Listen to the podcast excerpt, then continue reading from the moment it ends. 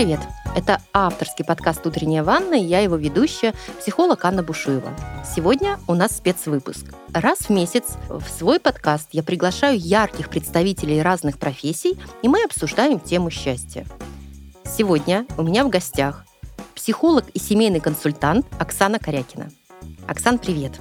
Приветствую тебя, Анна. Спасибо тебе огромное за то, что согласилась, нашла время и пришла. А, я хотела пригласить именно тебя, и объясню почему. Дело в том, что самое большое исследование о счастье, самое большое по длительности, оно длилось 75 лет и проводилось в Гарварде, сказало нам о том, что счастливыми людей делают отношения. Ну с кем еще я могу обсудить тему отношений, как не с семейным консультантом? И первый мой вопрос. Вот скажи, пожалуйста, что значит отношения делают нас счастливыми? То есть это должен появиться в моей жизни человек, который придет меня и, и осчастливит, а, либо я должна сама стать таким человеком, который осчастливит кого-то. Вот как ты это понимаешь? Ты знаешь, на самом деле, я абсолютно не буду спорить с исследованием, но у меня есть некое внутреннее противоречие и одно убеждение, в котором, которое для меня, наверное, такое жизненно важное. Мне кажется, что каждый из нас является абсолютным автором и источником всего, что происходит в его жизни. И это значит лишь то, что только мы можем вершить свою жизнь, только мы можем строить свою жизнь. И если мы сами абсолютно чувствуем себя ненаполненными, нецелостными, но в таком случае мы выберем и человека, который будет не совсем наполненный и целостный. И здесь может быть много возражений. Как так выберем? Он же вот попался. Да, да? встретился. Встретился каким-то чудесным образом мы не очень хотим на это смотреть, мы не очень хотим этого видеть, но на самом деле никто случайно нам не попадается. Мы выбираем. Угу. Выбираем часто бессознательно. Выбираем часто по тому типу, который уже нам заложен в нашей голове, из семьи, в которой мы пришли. И здесь может быть, вот опять эти люди, значит, все время про семью, про детство. Ну, мы никуда от этого не уйдем. И поэтому, да, абсолютно точно можно быть счастливым в отношениях, но если мы сидим и ждем, что придет некий принц, и осчастливит нас в наших отношениях, то он, может, и придет, может, и осчастливит. Но в какой-то момент принц не почувствует отдачи от отношений. И тогда принц захочет уйти, потому что вот это состояние, когда мы только берем и не отдаем, оно на самом деле приводит э, к некому такому истощению отношений. И поэтому для начала мы должны, неправильное слово должны, мы можем выбрать стать полноценными и наполненными самостоятельно, и только тогда мы найдем, встретим, притянем такого же человека. И вот тут, наверное, будет некая такая квинтэссенция счастья, где 1 плюс 1 равно 11 я тебя заслушалась, и знаешь, у меня вот сейчас в голове прям несколько веток разговора. Я внутренне суючусь так сюда пойти или сюда пойти. Знаешь, мне откликается, безусловно, все, что ты говоришь, но когда люди встречаются, они, они и наступает такой период влюбленности, да, они меньше всего же включают анализ. Сто процентов. Да, и вот это чувство влюбленности, когда глаза горят, да, тебя к человеку тянет, кажется, как будто бы выбор уже очевиден, он уже произошел. Вот как ты считаешь, влюбленность, любовь это одно и то же? И как быть с выбором, да, когда наступает период влюбленности? период влюбленности, он абсолютно точно наступает. Это как раз тот самый период, когда мы чувствуем эти бабочек в животе, да, вот это э, куча гормонов на самом деле делают свое дело, и мы тоже доказаны исследованиями, и 80% человек в исследовании сказали, что да, мы видим человека в розовых очках. Да, мы видим свои проекции в э, голове. То есть мы не видим реального человека. Угу. Но этот период настолько классный, и он не длительный. Он может перейти в любовь, может не перейти в любовь. Да? Это первый такой этап, когда мы проживаем вот эту эндорфиновую встряску вообще вот этого счастья. Это классный этап, но чаще всего за ним же наступает такой этап выбора. И угу. вот когда эти розовые очки, по идее, должны не очень правильное слово, должны, но, по идее, могут упасть, а могут остаться на всю жизнь. И мы выбираем. Мы эти очки розовые снимаем или оставляем и смотрим на человека сквозь свои проекции, а не того реального человека, которого мы видим перед собой. И вот влюбленность, на мой взгляд, это такой дар физиологии, который нам э, даруется, и мы проживаем вот этот вот всплеск ярких эмоций он идет какое-то время, но он точно не вечен. И вот дальше наступает следующий этап. Мне очень понравилось, как сказала одна моя гостья подкаста, Ваня Маркович. Она сказала, любовь — это действие, любить — это глагол. И вот на самом деле мы встаем перед неким выбором, во-первых, снять эти розовые очки, увидеть реального человека, и во-вторых, соотнести да, наши ценности. Это звучит очень странно, да? Я в какой-то момент должна снять эти очки, перейти к этому анализу человека и что-то там сопоставить. Но на самом деле, если мы этого не делаем, то в какой-то момент мы сидим на диване и думаем, почему мой муж какой-то не такой. Угу. Он же был классный. Почему его подменили? Угу. Подменили не его. Подменили ту картинку в своей голове, вот это понимание, а какой он. И мы, находясь вот в этой некой картинке, мы действительно классно, может быть, живем, но реальность, она может быть другой. И у него могут быть другие черты характера, другой темперамент. Может быть, он не действует, а обещает, что подействует, а мы все время думаем, что ну вот сейчас точно наступит действие, сейчас он же сказал. И вот в этот момент увидеть реального человека, он, мне кажется, очень достаточно важный, потому что вот в этот момент мы как раз и влюбляемся. Хотя говорят, что вот безусловная любовь. Ну, будем по-честному, но мы все равно любим человека за что-то. За какие-то качества, за поступки, за действия, за черты характера, за отношение к нам. Даже ребенка, как бы ни говорили, что мать любит ребенка безусловно, и вот здесь у меня вопрос. Вот если он будет вести себя адски, просто ужасно, вы прям будете его полноценно любить? Слушай, интересно, интересная такая грань между влюбленностью и любовью. И мне очень отвлекаются твои слова по поводу осознанного подхода. Да? Нам кажется, ну это как-то глупо, что ли, действительно. Не романтично. Да, блокнот открывать и начинать анализируй это. Но с другой стороны, если мы этого не делаем осознанно, мы это делаем подсознательно. Да. И все вопросы, которые звучат в нашей голове, что-то здесь не так, да, но я же чувствую, что что-то в отношениях не так, как мне хотелось бы, или неправильно, или не в ту сторону идет. Получается, что если мы осознанно не подходим к отношениям, то мы не строим отношения. На мой взгляд, мы не строим отношения. Ты знаешь, такой некий инфантильный подход. Они как будто сами складываются. На самом деле отношения — это такой же проект, когда они не складываются сами. Отношения — это то, что мы создаем мы туда вкладываем. Что мы туда положим, то мы и получим.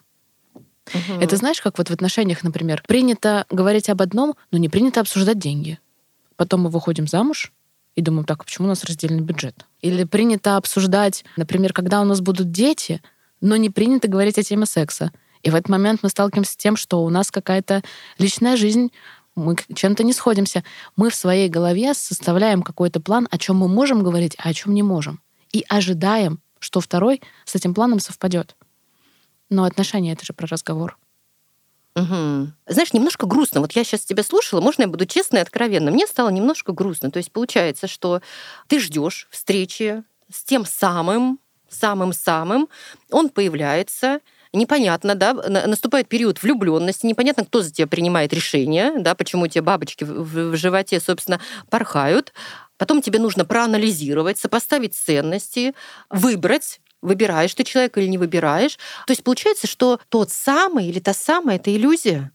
Ты знаешь, на самом деле, мне кажется, тот самый или та самая — это не иллюзия, смотря с какой стороны мы на это смотрим.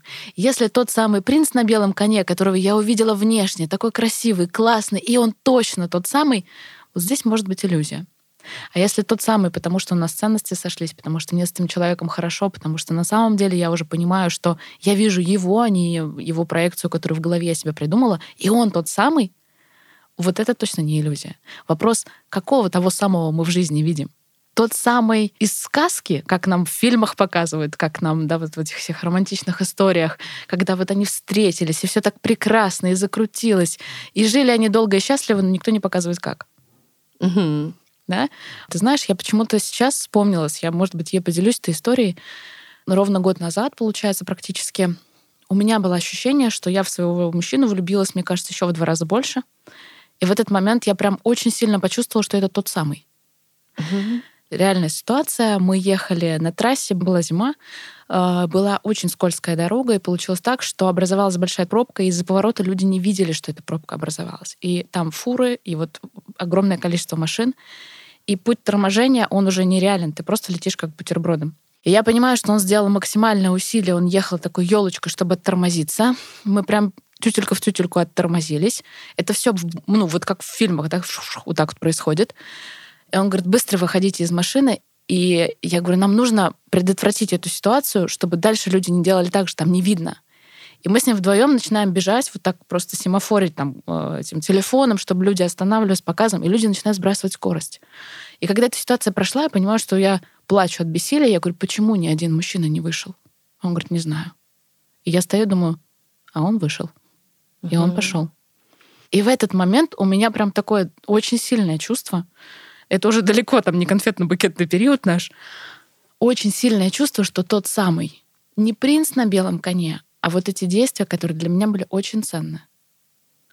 И вот если взвешивать на чаше весов тот самый вот с этой стороны, это про действие, это про любить, это про глагол. А это про внешнюю, возможно, какую-то ожидательскую историю. Ведь когда наши ожидания сталкиваются с реальностью, да, если бы я не увидела, что он пошел, я бы разочаровалась. Угу. Потому что у нас у всех есть некие ожидания от человека. Мы эти ожидания на него навешиваем. На любого человека. Можно сказать, нет, я точно ничего не ожидаю. Ну, будем честны. Угу. Мы от детей ожидаем хорошего поведения, хороших оценок, приличного поведения в обществе. От мужчины, например, ожидаем, что он будет супер мужественный, проявленный там и так далее. Мы что-то ожидаем. От себя мы чего-то ожидаем. И вот когда тот самый ожидаемый принц, это ловушка в разочаровании. Угу. Тогда получается, что перед тем, как что-то ожидать от мужчины, да, или от своей второй половинки, нужно бы почистить как-то свою э, ментальную историю, да, это вот, наверное, то, о чем ты вначале сказала, да, если я целостный человек, если мои ожидания не завышены, если они реалистичны, да, если они имеют отношение к реальной жизни, как минимум, то, возможно, ты и встречаешь того самого, с которым ты совпадаешь по ценностям. Слушай, сложная тема, на самом деле. Я, я когда готовилась к подкасту, честно думала, что будет легче. Ну, что там? Я тоже. Да. Поговорим про отношения. А получается, что вот отношения — это труд. Меня, если честно, эта фраза, ну, немножко прибивает. Ну, потому что мы и так, блин, везде трудимся, да, с детьми мы трудимся, на работе мы трудимся, еще вот и хочется же кайфовать в отношениях, а получается, что труд. Вот ты как к этому относишься? Отношения — это труд? Это знаешь, ты сейчас очень хорошо сказал. Я сейчас не буду однозначно отвечать по одной простой причине. Вот отношения — это труд, работа — это труд, с детьми — это труд. Вот если мы все в жизни воспринимаем таким образом, то отношения тоже будут трудом. А если мы понимаем, что работа у меня классная, и дети, ну не идеальные, но мои классные, если мы в жизни воспринимаем все как некое «Вау, интересно», как некий квест, то и работа становится не трудом, и дети, и отношения тоже.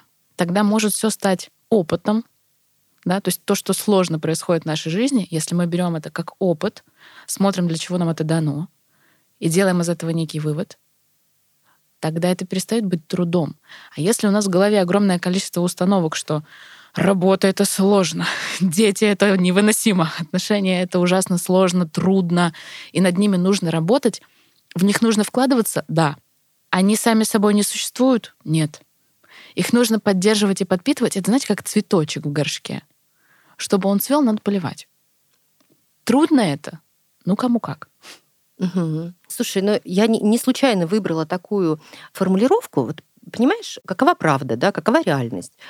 Люди вступают в отношения и в браки в том числе такая зелень зеленая, да, вот встречаются да. На, на период влюбленности, принимают какие-то важные решения, сходятся, съезжаются, заключают браки, да, и они как раз в этот момент не думают о том, что отношения это труд. А вот в такой конфетно-букетный период как раз и кажется, что вот так все будет легко. Мы обо всем сможем договориться всегда, да, этот человек меня всегда и во всем будет поддерживать. А по факту получается, что нет. Это про мировоззрение, безусловно. Да? Если вы относитесь к работе как к непосильной ноше, так она и будет непосильной ношей. Но проблема в том, что к отношениям как раз не относится как к труду. Да. Все ожидают, что это вот история сама собой. Нас же учат быть хорошими мамами сейчас, да, и быть хорошими послушными женами. Послушными женами, да. А вот как правильно строить отношения, к сожалению, мало информации. И отсюда у меня вопрос. Вот к тебе, как к семейному консультанту. А с какими запросами приходят люди? На мой взгляд, самый популярный запрос это либо разводимся, либо идем к психологу. А есть еще какие-то? Ты знаешь, мне очень понравилось. Во-первых, да, запросы есть еще какие-то.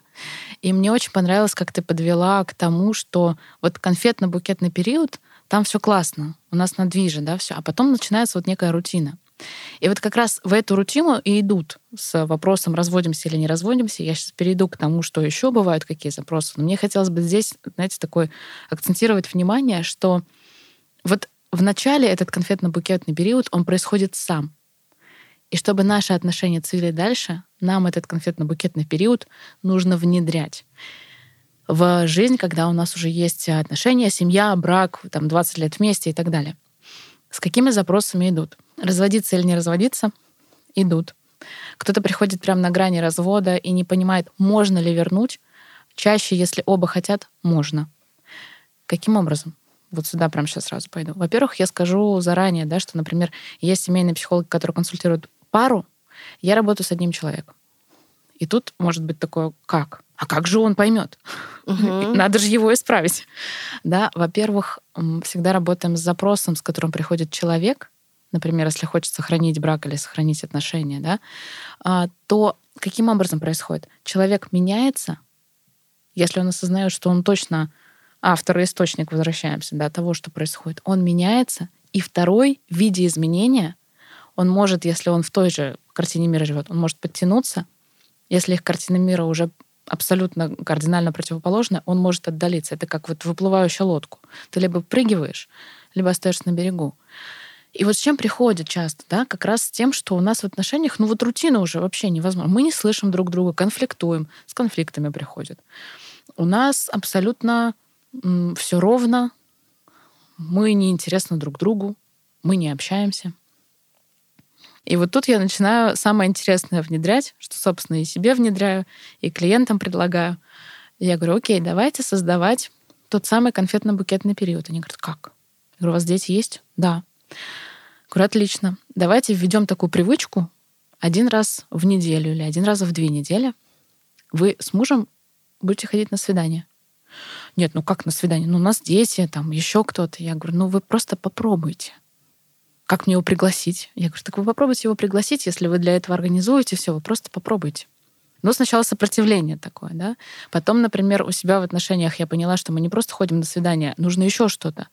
И мы договорились о том, чтобы не обсуждать какие-то бытовые вещи на этих свиданиях. То есть ты прям говоришь о чем-то новом. И тут у меня тоже люди задают вопрос: а о чем тогда говорить? Да. О чем тогда говорить? Подкиньте варианты. А мы можем вспомнить, во-первых, это очень важный момент, какими мы были, когда был этот конфетно-букетный период. Да, это может быть давно. И женщина в этот момент, знаешь, так происходит, она расправляет плечи, она говорит, ой, ну я была такая легкая, такая воздушная. Я была улыбчивая. Я говорю, он какую вас полюбил? Говорит, вот такую. Я говорю, а сейчас? Ой, ну сейчас, конечно, вообще не то, но мне некогда. И мы возвращаемся, парадоксально. Но если мы возвращаем ту самую женщину, которая легкая, улыбчивая, воздушная, он же в нее влюбился. Влюбился. И тут тоже сопротивление происходит. Ну как, я тогда изменюсь, а он останется прежним. Угу. Говорю, ну мы же зеркала друг другу. Как только мы меняемся, он смотрит, думает, о, сначала он подумает, с ней что-то не то. Дайте ему время. Странненькое. Странненькое. Может, кого-то нашла. Да? А, дайте ему время привыкнуть. И чаще всего они потом начинают внедрять и смотрят, как это происходит. Это такое самое первое, самое простое, да, что можно вообще сделать, чтобы как-то приобрести окрас своим отношениям, которые уже а, имеют какое-то количество лет длительности. Особенно, когда есть дети, особенно, когда много лет вместе, когда родители сменяют эти роли, и еще обязательно выйти из дома, потому что дома мы остаемся мамой и папой. Угу. Я вот прям очень хорошо понимаю, о чем ты говоришь. Потому что в какой-то период своей жизни, наверное, пару лет назад, я подводила итоги. Я каждый год провожу новогодний тренинг по постановке целей на следующий год. И я вместе с участниками подводила итоги уходящего года. И знаешь, для меня было вот прям откровением, когда я посмотрела, сколько у меня было достижений в профессиональной сфере. Знаешь, колесо баланса. И вот там, где профессия, самореализация, все вышло аж за грань. Но когда я посмотрела на сферу отношения с мужем, я поняла, что у меня за год с ним не было ни одного свидания. Я тебе больше скажу, мы ни разу за год не вышли куда-то вдвоем. Ну, то есть мы выходили с семьей, с друзьями. И для меня это было открытием про нас. Было жутко неприятненько. Было, ну, ну вот честно, откровенно, осознать, что у тебя такой провал в этой сфере, и ты ничего с этим не делаешь. Это было по-настоящему неприятно. Но с другой стороны, это была хорошая новость. Потому что когда ты видишь, что проблема есть, ты можешь с ней работать. Невозможно исправить то, чего ты не видишь, да? Ну, все нормально, но мы же живем, все хорошо, у нас прекрасные отношения. И поэтому я прекрасно понимаю, о чем ты сейчас говоришь.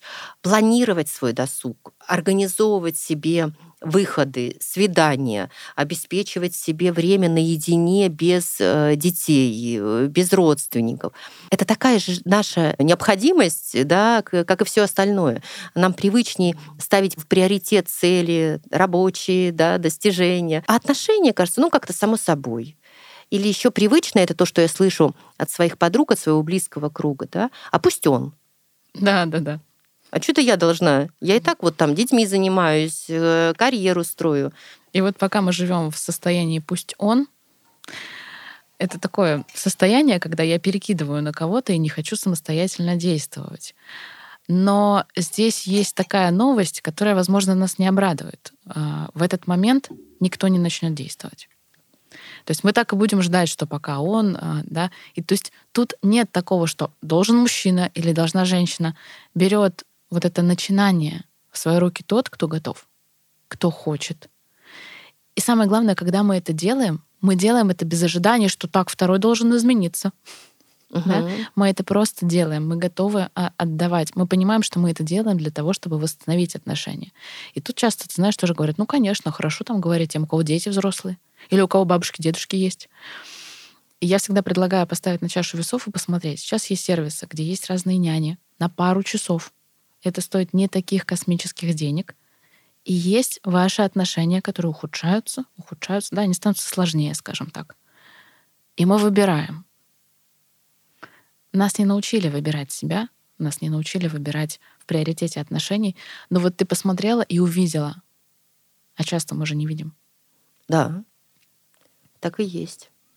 А скажи, пожалуйста, когда приходят к тебе на консультации, как это происходит? Знаешь, у меня картинка э, семейного консультанта, она из фильмов, знаешь, когда да, да. парочка, да, и психиатр или психотерапевт такой. И, как правило, эта парочка друг друга поливает грязью, знаешь, а он, а она. На самом деле, как это? Я практически никогда не беру пары, очень редко. То есть ко мне приходит кто-то один с угу. запросом. А, бывали такие моменты, когда приходили оба по-разному. И вот есть некоторые моменты, когда они в одной стезе думают, например, хотят сохранить брак, тогда мы можем по отдельности с ними работать. А бывает такое, что, например, она хочет сохранить, он хочет развестись. И наоборот, тогда ты выбираешь кого-то одного и работаешь с ним. Вся работа происходит через изменение себя, через изменение собственного отношения к себе и к отношениям. И как только женщина или мужчина меняется, второй, как я уже сказала, начинает либо зеркалить и притягиваться. Либо если там, а я об этом всегда открыто предупреждаю, если там уже ценности совсем не сходятся, то что бы мы ни делали, второй будет отходить. И это момент, когда вот эта самая пружина в какой-то момент все равно бахнется. И значит, ну уже тот момент, когда мы пришли на ту стадию, когда второй уже хочет выйти. И это тоже бывает, это тоже жизнь. Угу. Ну, то есть нет утопии, что вот я приду, и сто процентов все получится. Но в 80%, когда женщина, например, приходит и начинает меняться, он притягивается. Слушала тебя и думала о том, что в науке счастья а, огромная роль уделяется теме самоценности человека и ответу на вопрос «Кто я?». Невозможно стать счастливым, если я не знаю, кто я, какой я человек, что мне нравится, что мне не нравится, что мне откликается, что мне не откликается. Получается, что в отношениях все начинается с тебя в том числе. Абсолютно. Когда ты хорошо знаешь себя, и когда ты изучаешь свои ценности, да, когда ты понимаешь, к чему ты готов, а к чему не готов, тогда и отношения строятся по-другому. Оксана, скажи, пожалуйста, а кто чаще обращается, мужчина или женщина? Вот я могу прямо на своем опыте честно да, сказать, потому что по статистике, да, женщины, Но по моему опыту женщины ко мне да, обращаются чаще. Мужчины чаще сидят на различных форумах и сначала читают, до последнего не идут, и они приходят в самый уже... Кри... Ну, женщины тоже приходят в критический момент, но и мужчины еще в более критический момент. Но я спрашивала у мужчин, кому вы пойдете, к мужчине, специалисту или к женщине? И тут было интересное разделение. Многие мужчины 50 на 50 говорят, я пойду к мужчине, потому что он меня поймет. А второй говорит, я сто процентов пойду к женщине, к такой достаточно с мужским складом ума, потому что мне мужчине рассказать стыдно. Угу. И потому что женщина поймет женщину, и она мне сможет объяснить про ту женщину, мою, с которой мне что-то не складывалось. И вот тут было, для меня было интересное открытие. Угу. Слушай, это интересно, да наверное, тип людей, тип мужчин с сильной внутренней референцией, да, когда невозможно соревноваться, невозможно другому мужчине показать, что ты в чем-то слаб. Да. Из твоей практики люди, которые обращаются за консультациями, чаще воссоединяют браки и живут счастливо, либо все-таки разводятся? Ты знаешь, тут э, можно людей поделить на два типа. Те, кто приходит с запросом соединить, чаще воссоединяют. И есть, например, чаще женщины, которые приходят и говорят, хочу получить ресурс на то, чтобы решиться на развод. Угу. И хочу получить некий такой план действий, как мне это пережить, и хочу получить помощь в момент переживания. И тут э, скорее делятся вот на такую категорию, мне кажется, людей. И когда они уже в голове решили, что они хотят развестись, то они за этим и идут. А те, кто приходит из серии «не знаю, хочу разводиться или нет», не могу понять, вот тут в большей степени соединяются обратно. Угу. Слушай, какая вдохновляющая статистика. Это приятно слышать, потому что статистика о количестве разводов, она пугает да, на самом большая. деле. Да. Мы в какой-то момент, мне кажется, пришли к стадии, что мы можем позволить себе жить жизнь так, как мы хотим. Раньше было не положено разводиться, а теперь вроде как приемлемо, да, и мы угу. разрешаем себе сделать такой выбор. Но часто человек приходит с запросом, не знаю, разводиться или нет, как раз в тот момент, когда отношения дошли до пика, когда я не понимаю, кто мой мужчина, и я не знаю, кто я, но я этого не осознаю. И когда я соединяюсь с собой, понимаю про себя, понимаю, оказывается, что в отношениях не все так плохо, просто нужно поменять вектор. И я всегда продерживаюсь такого мнения, что разрушить-то мы можем всегда а вот угу. склеить сложнее. И поэтому к моменту разрушения и развода мы можем прийти когда угодно. И я всегда предлагаю сначала посмотреть, как будет происходить склейка. И очень часто в этом моменте люди говорят, слушай, а мне нравится, мне кажется, я уже не хочу разводиться. У нас как-то начало все получаться, и у нас как-то начало все склеиваться. И в этот момент они уже начинают работать на отношения, на воссоздание. Из своей практики не могу не поделиться, тоже замечаю, что люди идут работать или хотя бы задаются вопросом восстанавливать отношения, воссоздавать в том случае, если они понимают, какова реальная жизнь. Ну что я имею в виду? Когда они понимают, что люди могут разлюбить друг друга, да. а люди могут развестись, человек может встретить кого-то еще. Вот эти люди, они более охотно да, или более готовы к тому, чтобы трудиться над своими отношениями люди, которые живут в иллюзиях, да, что со мной этого не произойдет никогда. Вот мы такая идеальная пара, да, у меня, у меня самый идеальный муж, или у меня там самая идеальная жена. В картине мира, которых не может произойти развода, вот эти пары, когда такой, не дай бог, происходит, да, они, не знаю, больнее падают, что ли, разбиваются, у, у них не оказывается сил на то, чтобы восстанавливать отношения. Не знаю, откликается тебе моя точка зрения? Абсолютно. Потому что они живут в некой иллюзии, вот в этих розовых очках, что мир, он как будто бы сильно лучше или сильно красочнее, что у меня и мужчина прекрасный, и ребенок прекрасный, и я отличная жена.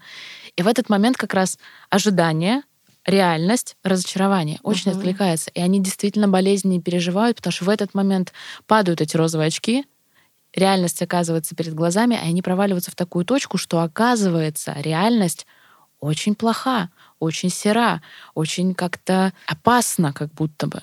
Хотя на самом деле они просто к ней не привыкли. Не видели ее. Не видели ее, да. да. И да, абсолютно точно откликаются. И здесь они ранятся больнее, им сложнее восстанавливаться, выходить и так далее. Тут происходит такой некий этап болезненного взросления и болезненного восприятия реальности. И мне кажется, у них еще дольше происходит вот это восприятие реальности, потому что тут приходится проходить все эти этапы от того, что реальность ужасна, до того, что реальность реальна, И реальность, оказывается, просто дает нам какой-то опыт. Угу. Я сейчас вспомнила книгу «Языки любви» угу. о, о том, что мы разговариваем и выражаем любовь по-разному. Но никто, вот знаешь, никогда не отрицает важность коммуникации в отношениях, да, а поговорить, наша любимая. Вот он это не сделал, а ты спросила, нет. А в моей практике это проявляется очень просто женщины, которые хотят самореализации, ищут свое предназначение, находят его, начинают создавать какие-то проекты, больше вовлекаться в свою профессиональную жизнь, и они говорят о том, что мужья в какой-то момент их не поддерживают. В какой-то момент для меня это было просто таким открытием. Я спрашивала практически каждую, а ты поддержки просила? Нет. Как будто бы муж должен априори, ну он же понимает, знаешь, да, как будто да. это очевидно. Но очевидно же, что я вот иду в новый проект, и мне надо поддержать. И вообще, мне кажется, это культура наша такая. Мы не, не просим поддержки. Мы в ней можем нуждаться и рассуждать следующим образом. Либо, ну это же очевидно, что мне надо помочь, а либо а, такая мнимая гордость, знаешь, я никогда никакой поддержки не попрошу. И отсюда у меня вопрос про коммуникации. Как все-таки разговаривать так, чтобы тебя услышали, как все-таки выстраивать отношения ртом, да, голосом, чтобы приходить к общему знаменателю. Знаешь, я здесь всегда очень люблю некую формулировку, как я сообщение, потому что мы все живем в состоянии ты сообщения. Что это такое? Ты мне не помог, ты меня не поддержал, ты должен был, да, но мы не умеем говорить про себя как раз про то, что ты говоришь мы, в принципе, не привыкли не просить поддержки. Э, и еще иногда задаешь вопрос, а ты поддерживаешь мужа? То он сам справляется. Угу. Да? То есть и где-то мы тоже не привыкли поддерживать, если не видим в этом некой необходимости. Так вот, э, на мой взгляд, я сообщение это такая спасительная штука, или еще называется техника ненасильственного общения у Маршала Розенберга. Угу. Там есть четыре простых пункта. Вот часто мне говорят, ну как бы да, я говорю, попробуйте. Угу. Пропишите сначала пункты а, простые. Оксана, сейчас прям прерву и предлагаю эти пункты, которые ты сейчас перечислить, взять как домашнее задание. Абсолютно точно, потому что сначала, чтобы внедрить это как привычку, нужно будет это записать. Да, придется писать, но по-другому не сработает. Пункты простые. Первое. Описание факта. Например, вчера была не помыта посуда. Второе. Описание чувства собственного чувства. С точки зрения я я почувствовала полное бессилие, например, да, третье описание причины возникновения этого чувства. Потому что в детстве меня всегда очень сильно ругали за эту непомытую посуду. И четвертое — это предложение, что мы можем сделать прямо здесь сейчас. Давай договоримся просто. Вот каждый помоет за собой. Если кто-то не успел, просто скажи мне о том, чтобы я это сделала. Угу. Кто-то, не знаешь, возражает. Ну, проще сказать, так, помой посуду. Что это тут осталось? Проще, и это будет срабатывать до какого-то момента. Это вот как натянутая пружина. И в какой-то момент натяжение закончится, и она стрельнет обратно. И никакого диалога уже выстроить будет невозможно. Я, может быть, на каких-то очень банальных вещах сейчас показала этот пример, но самое важное, что здесь мы говорим о себе, мы не включаем слово «ты», потому что как только мы слышим «ты» что-то, у нас включаются внутренние триггеры, мы сразу начинаем быть агрессивно настроенными, потому что нас обвиняют, на нас нападают. Мы испытываем целый спектр, мы не хотим этого чувствовать. И когда мы говорим про себя, тогда у нас все получается. И здесь часто человек говорит, ну, я так говорю. Не работает. Вот если не работает, значит, что-то говорю не так. Либо говорю это как заученное стихотворение по четырем пунктам, которое на самом деле не выглядит как жизнь. Чтобы это внедрить в жизнь, мы сначала прописываем на бумаге, потом учимся потихоньку это внедрять, и потом внедряем это как привычку, в принципе, коммуникации друг с другом. И вот тут мы удивляемся, как меняются вообще наши взаимоотношения. Супер, супер, прекрасная техника. И если кому-то сейчас она показалась сложной, или вот опять писать, знаешь, я-то фанат написания и, и письменных техник, а мне хочется обратить внимание на один простой вопрос. Вы, конечно, можете этого не делать. Вы, конечно, можете не выстраивать коммуникации. В таком случае задавайте каждый раз себе вопрос, какую цену я заплачу, если не буду делать этого сегодня, если я не буду делать это завтра и послезавтра. Оксана, спасибо тебе большое за эту технику. Друзья мои, еще больше классных техник, упражнений, суперской информации и интересных гостей – у Оксаны в подкасте, который называется «Психология новой реальности». Рекомендую от души. Оксана, тебя хочу поблагодарить за сегодняшнюю беседу. Спасибо огромное и, надеюсь, не последний раз. Спасибо большое.